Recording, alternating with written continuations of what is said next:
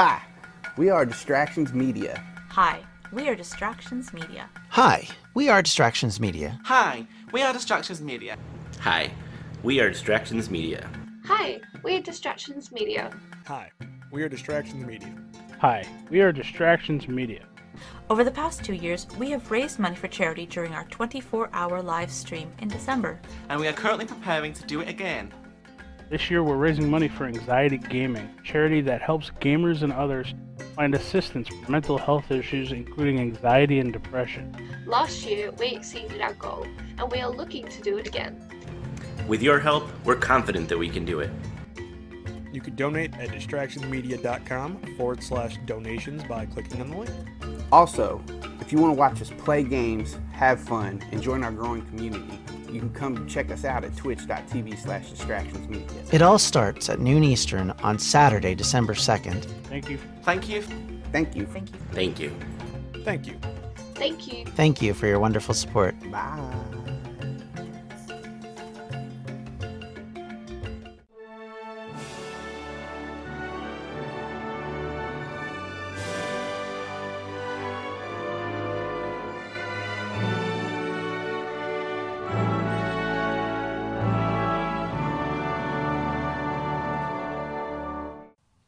Welcome back to the Welsh History Podcast, episode number 62 The Legacy of Rhodri. With the death of Rhodri the Great, the sons of Rhodri ascended to various kingdoms. According to ancient sources, there were either eight, seven, six, or four sons of Rhodri. Alfred's biographer Asser said there were six, while Welsh chronicles only ever name four. We only can guess at the other children, but the ones, even the four that are named, are not necessarily well documented or well covered. In fact, there are very little evidence on behalf of most of the sons. Some academics feel this may be because Rhodri was such a pivotal figure. Many jumped on board with him, claiming descendancy and legitimizing their own claims to the throne in much the same way kings and nobles throughout the Middle Ages claimed a king whom they had no actual lineage to, but they could skate one there, to put it bluntly, uh, which would then justify their own actions. Overthrow the rightful heir? What better way to justify that than to say, hey, I was a descendant of an ancient king who were, and my claims were ignored, or my claim was stronger because Arthur was my distant grandfather. I mean, imaginary kingship was worth it as long as it showed you were the rightful heir, even when you were obviously just a usurper lord, or worse yet, a thug. Thus, some even went as far as to claim heritage from the King of Kings, Jesus himself. What better way to show you were divinely led and brought to the throne through the most noble of fashion, shall we say? The whole idea that Jesus was celibate was a later notion at this point, at least amongst the nobility in the medieval periods. Rhodri's named sons were, and again, pardon me for some of the pronunciation, Anharad, Cadell, Mervyn, and Gurad, or Guraid. Gerald of Wales claims that these sons split the kingdoms of Wales amongst themselves, though there does not seem to be any evidence of this, as scholars have argued that they may have shared the leadership amongst them rather than dividing them up in strictly this is your kingdom, this is your kingdom. Uh, Gurad died with Rhodri in 878 fighting the Mercians. At this point, Anharad becomes the most significant of the brothers. He is the one that seems to predominate the discussions at this point, and it will be him that negotiates with Alfred in the years after. In 881, three years after the death of Rhodri, his sons were won a great battle against the Mercians at Conwy, and in doing so, the Welsh annals tell us that they got revenge by God for Rhodri. By that point, however, Mercia had lost the last of its former luster and was now a vassal of the kings of Wessex. So, how much of revenge the Welsh got is mildly debatable. Historian Charles Edwards points out there is a very strange statement by the Welsh annals, as the king of Mercia, Aethelred, was not the king who killed Rhodri, but rather it was Ceolwulf, and the Mercians were no longer allied with the Vikings at this point, so it made very little sense that they focused on the argument that God led them to it. As while God may have been angry with a Christian king working with a pagan Viking, that had long ago ceased being the case. In fact, by 879, just a year later, Ceolwulf had actually passed away, and in fact, it was now Ethelred, a Wessex vassal, that was in charge. So, in some respects, it doesn't make a lot of sense. What it does show, however, is that, according to Charles Edwards, the Welsh kingdom of Gwynedd, where the annals were likely written, had gone from partners and allies to Mercia to being blood sworn enemies who took delight in their downfall. The Mercian domination of Wales for almost 100 years at that point had created very hard feelings, and it appeared that there was very little love lost between the two nations. In fact, as we know, in previous discussions, Wales had, and Gwynedd specifically, had found itself raided and pillaged by the Mercians, and the Mercians had played pretty heavy politics with the kingship before Mervyn became king. Shortly after Conwy, Angharad made an alliance with the Northumbrians, who were in Jorvik and were now ruled by Vikings. At that same period, Ethelred and the Mercians fell to Wessex domination. So, having former allies of Mercia on your side might have seemed like a good way for the sons of Rhodri to keep the enemies at bay. As England began to be one kingdom after the Mercians' submission, meanwhile, Gwynedd rose to predominate the northern Welsh and put pressure on the south. In the years following the death of Rhodri, the kings of the south lived in fear. For Dyfed and Brycheiniog, it was Angharad and his brothers that concerned them. For the others, it was the Mercians and their continued harassment, and in fact, uh, both of the eastern kingdoms, southeastern kingdoms of Wales, were dominated by the Mercians right up until the submission to Wessex. With Powys firmly in the camp of Rhodri, many of the other kingdoms were feeling the pressure from both Wessex and from the northern Welsh. According to Asser, the southeast Welsh kingdoms fell to Af- Alfred early, swearing fealty to him to protect Gwent and Gl- Glywysing from the Earl of Mercia, as he was then called. Meanwhile, Dyfed's king, Hyfaidd ap Bleddri, was under siege by the King of North Wales. While we only have Asser to go on what happens, it forced Hyfaidd to become to terms with Alfred and again bow to him as his liege lord. In a way, the sons of Rhodri, rather than uniting Wales, had actually created a north and south division, which hindered their progress. It does lead you to wonder that if Alfred had been defeated by the Norsemen, as he very well could have been in the years earlier, would all of Wales fell to Angharad to become the first king of a united Wales? Had that happened in the ninth century, would Wales have been able to hold out against the Normans and later Plantagenet invasions? Unity had been the one thing to escape the Welsh during this period, and while kings would unite a lot of Wales, there was no chance of ever fully uniting the country against the outside threat after Alfred. As mentioned earlier, Angharad sought an alliance with the Norsemen of York against the Old English enemies. However, while this may have protected Wales against the Norwegian Vikings, the Danes had no such alliance. In 892, they attacked all along the Irish Sea, including Gwynedd. The failure of his allies to defend him and the success of Alfred in defending himself against the Vikings and Cornish enemies may have impressed Angharad. However, another aspect of the Welsh decision was, according to Asser, that the Normans were considered to be less noble and loyal, and their deals made the Welsh vassals instead of equals. So, at the height of Alfred's power, the feeling must have been strong amongst the Welsh to at least talk to Alfred. So it was, probably either 893 or 894, the sons of Rhodri turned south and to the newly recovered Alfred, with Alfred offering Angharad gifts and acknowledgments, and finally making royal pledges. The Welsh kings finally unified under their English lord. Alfred had done what no Saxon before could do. he had made a vassal of all of Wales. By 894, vassalage was utilized by the Welsh to defeat the Viking invaders, as Alfred supported Angharad in the defense of North Wales. In fact, in this period, they were able to defeat a number of Viking raiders, and in that way establish both Angharad and Alfred's ability to protect and defend the island. However, change was on the horizon. First, in 893, King Hyfaidd died, and with his death it opened up a time of infighting in Wales. In the midst of this, the Wessex hegemony and the death of Hyfaidd renewed the opportunity for the sons of Rhodri to interfere in Welsh politics.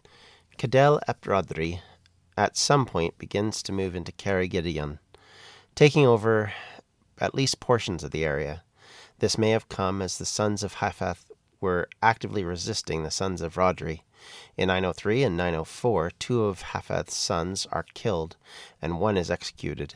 This would show that likely Angharad and his brothers were trying to remove the last strong kingdom left in the south. Cadell originally controlled much of the area around Ceredigion, the Gower Peninsula, and Carmarthen, the kingdom known as Seisyllwg. We know very little about his life, and it would appear that he became king after the death of the founding line. Cadell finally ascends to the throne of the throne of Dyfed around 909, after finally defeating the other challengers. The Wessex form of balance was officially undone. The sons of Rhodri were now in charge. Angharad dies in 916, secure in his kingdom, having defeated the Danes, allied with Alfred, and possibly helping his brother ascend to the throne of Dyfed.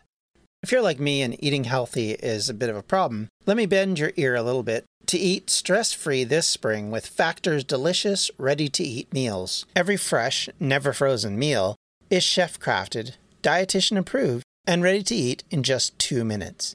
Choose from a weekly menu of 35 options, including popular options like Calorie Smart, Keto, Protein Plus, or Vegan and Veggies. Also, discover more than 60 add ons every week, like breakfast, on the go lunch, snacks, and beverages to help you stay fueled and feel good all day long. What are you waiting for? Get started today and fuel up for your springtime goals. Get chef prepared meals on the table in two minutes with Factor's ready to eat meals so you can get back to doing what you love this spring. Also, if you're looking for gourmet meals, try meals that feature premium ingredients like filet mignon, shrimp, truffle butter, broccolini, and asparagus. We're celebrating Earth Day all month long. Look out for the Earth Month Eats badge on the menu for our lowest carbon footprint meals. Head to factormeals.com slash Welsh History Pod 50 and use the code Welsh History Pod 50 to get 50% off your first month plus 20% off your next month. That's code Welsh History Pod 50 at factormeals.com slash Welsh History Pod 50 to get 50% off your first box plus 20% off your next box while your subscription is active. Coming up on 5 Minute News, I'm Anthony Davis. You might think it's partisan because maybe it's critical of one side or the other, but it's not. It's just the truth. And I think that's also something that's kind of unusual for Americans listening to the radio or to podcasts because the news landscape in the States has been so partisan for so many decades. So, five minute news is verified, truthful, independent, unbiased, and essential world news daily. It is thought by scholars that just as his brother did, Cadell swore fealty to Alfred. However, the Crown Prince Hywel would not be restricted in the same way. At the death of his father in 918, he became king of Dyfed and Seisyllwg, and he conveniently closed the loop on Hyfaidd by marrying the crown princess of Dyfed.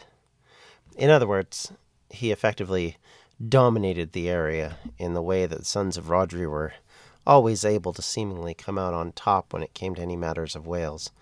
They were never really held back, even as they had to defeat Irishmen, Vikings, and Englishmen to do it. And even though they've sworn fealty to both the Vikings, the Mercians, and Wessex, still somehow, once again, they are in charge.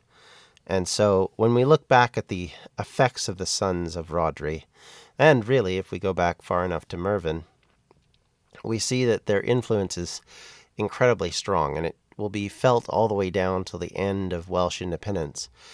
The inheritance of being one of the sons of Rhodri the Great is significant enough that others try and emulate and try and capture that inheritance.